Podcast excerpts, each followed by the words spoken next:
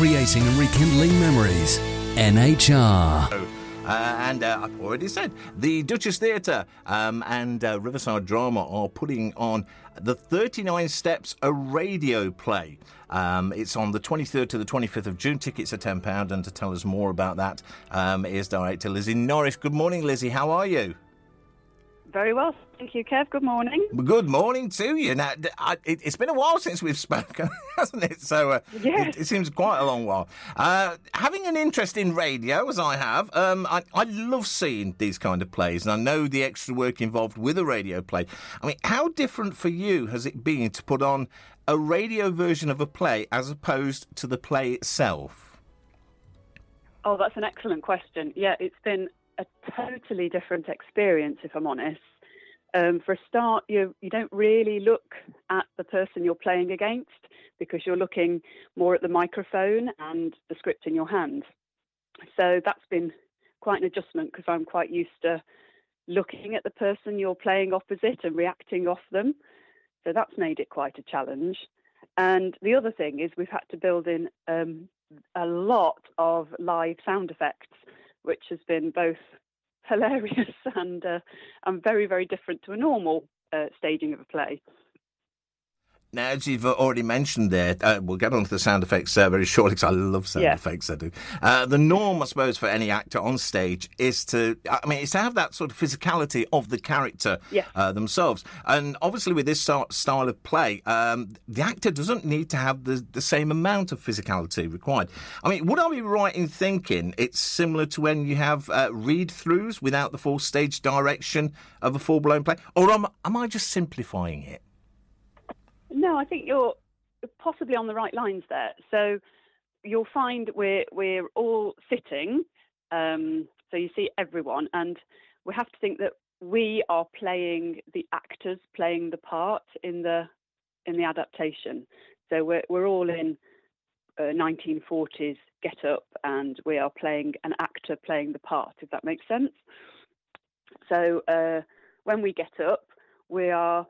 Yes, reading from the script, but it's not as perhaps as dry as a first read-through of a play. There's a lot more.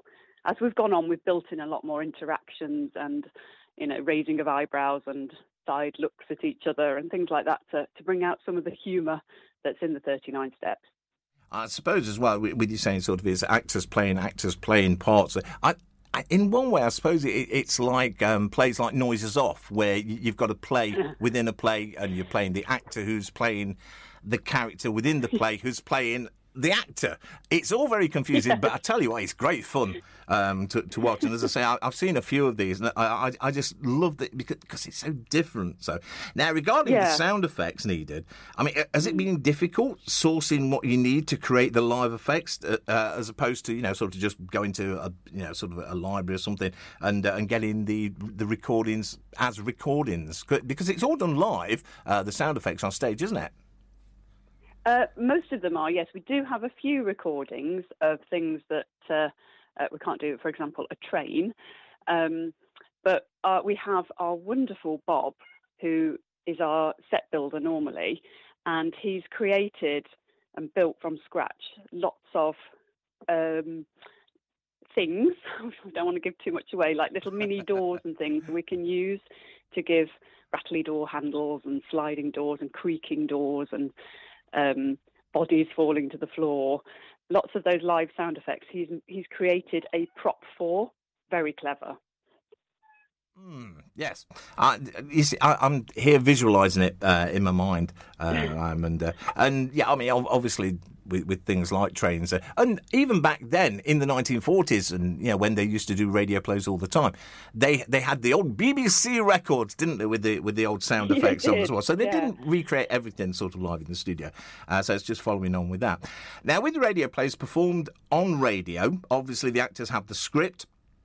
So does this mean that the actors on stage will be reading from a script, or do they have to know everything off book still? No, we are reading, but we've read it that many times, we pretty much know it, if that makes sense. Yeah, so, with that in mind, I know that sort of when you go on stage and you're acting it and you are off book, it brings out the physicality of the character. Yeah.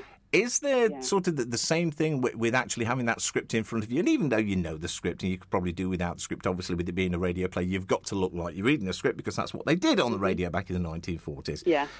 So is there sort of, you know, from your point of view, are you sort of just longing inside to sort of bring that physicality of the character that you're playing out?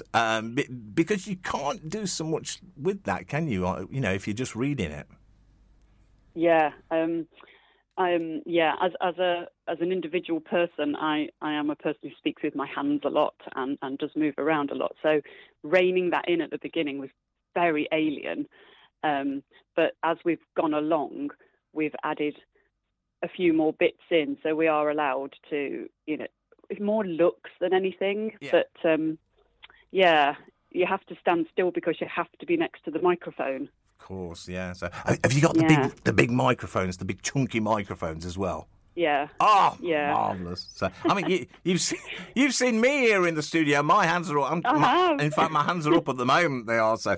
And it's very difficult, isn't it, to, you know, if you are sort of one of those... I wish I should just strap my hands down by my side because I'm all over the place here. It is very difficult when you are an expressive person to keep your hands under control, really, isn't it? Yes. Yeah. And that's my natural default is to talk with my hands a lot. So that's been... They've got a script in one hand, but I think I'm waving the other one around probably a bit too much. Now then, looking at the flyer that we've got here, it shows that it's an interactive show. So what part do the audience play in the production? Is it just a case of just clapping and sort of laughing when need to be? No, there's a little bit more than that. Oh.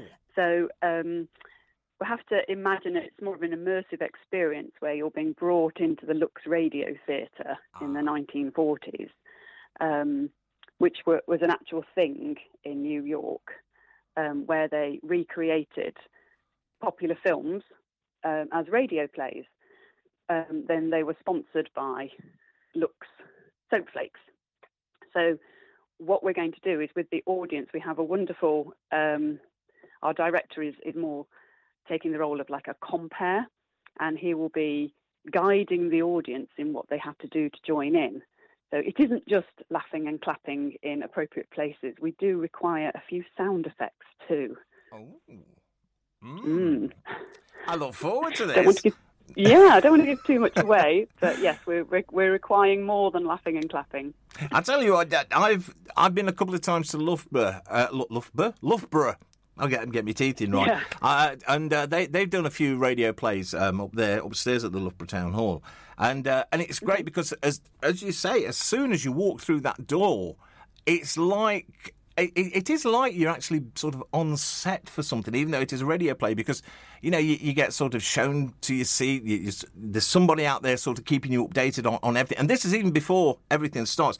And I think it's great for an audience to have that sort of, if there is such a word, immersibility, because you do feel then that you are part of the show. And it just makes for... You know, such a different experience, I think, for, you know, somebody who's going to see something like a radio play on stage. I'm sure you'll agree with that.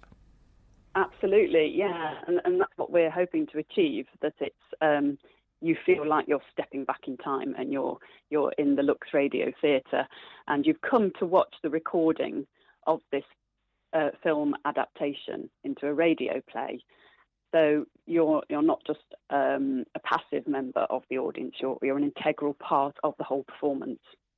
Now, do you view this kind of production as any different to anything else you've done before? Because I mean, I've only seen you sort of on stage acting in, if you like, I hate to use the word normal plays, but something that isn't like this. It's something very different. So when you go into it, do you view it as something different to what you've done before? I don't think so, no. I still will get the butterflies beforehand that, you know, you're going on stage to perform. So I'm viewing her as a character. So it's not me, it's a character playing the role in the radio play. It's just a little bit different in terms of yeah, the physicality of it is the hardest thing. But saying that, I have done things like this before, way back in the day. I don't know if you remember the time when the theatre had burnt down. I don't know. No, I knew all about it, but I sort of wasn't knocking around the theatre at that time. So to fill you in on that little back history, our lovely theatre tragically burnt down in the early 2000s. And we had quite a long interim period while we were raising funds for the theatre we have now to be built. And we had very small space to perform in. So if you can imagine the auditorium, a little bit smaller than that, was a performance space and audience space, all very flat on the floor. And as a fundraiser, our group and another group, the RK Players, got together and we did play readings, which we performed. But we had the scripts in our house, and we did things like this, play readings, stepping up to a pretend microphone, or on one occasion actually acting it all out with a set and props, but play reading it with the script in our hands. So I have done things a little bit similar before. Yeah, I mean, this is before my time. Yeah, okay. my theatre time. Put it that way. So, but it's always interesting to to find out about stuff. And this is the Duchess Theatre in Long Eaton where this all happened. And it's a beautiful theatre. Now it is. It's a jewel. It really is. And so many theatrical groups use it, and you can go there sort of week after week and see something different completely from a different theatre company. Absolutely. And I think it's wonderful. Oh, it is. And I think since lockdown sort of ceased, if you like. I think I've been to the Duchess Theatre more times than I've been to any other theatre because there's so much. Oh, that's lovely to hear. Going on there. So I was there this last Thursday to see High School Musical, of course, by the young performers. Yeah, which was brilliant. I just love the set. It's just such a wonderful little theatre. It is. And for people who've never been there before, you really ought to go and see it. The parking, car parking is amazing. Now I've got a car, you see. Parking straight in front of the theatre, if you can get in there. But if not, there's masses of parking round by. So, there's three very nearby car parks, two right adjacent to it. Yeah, it's ideal for a night out.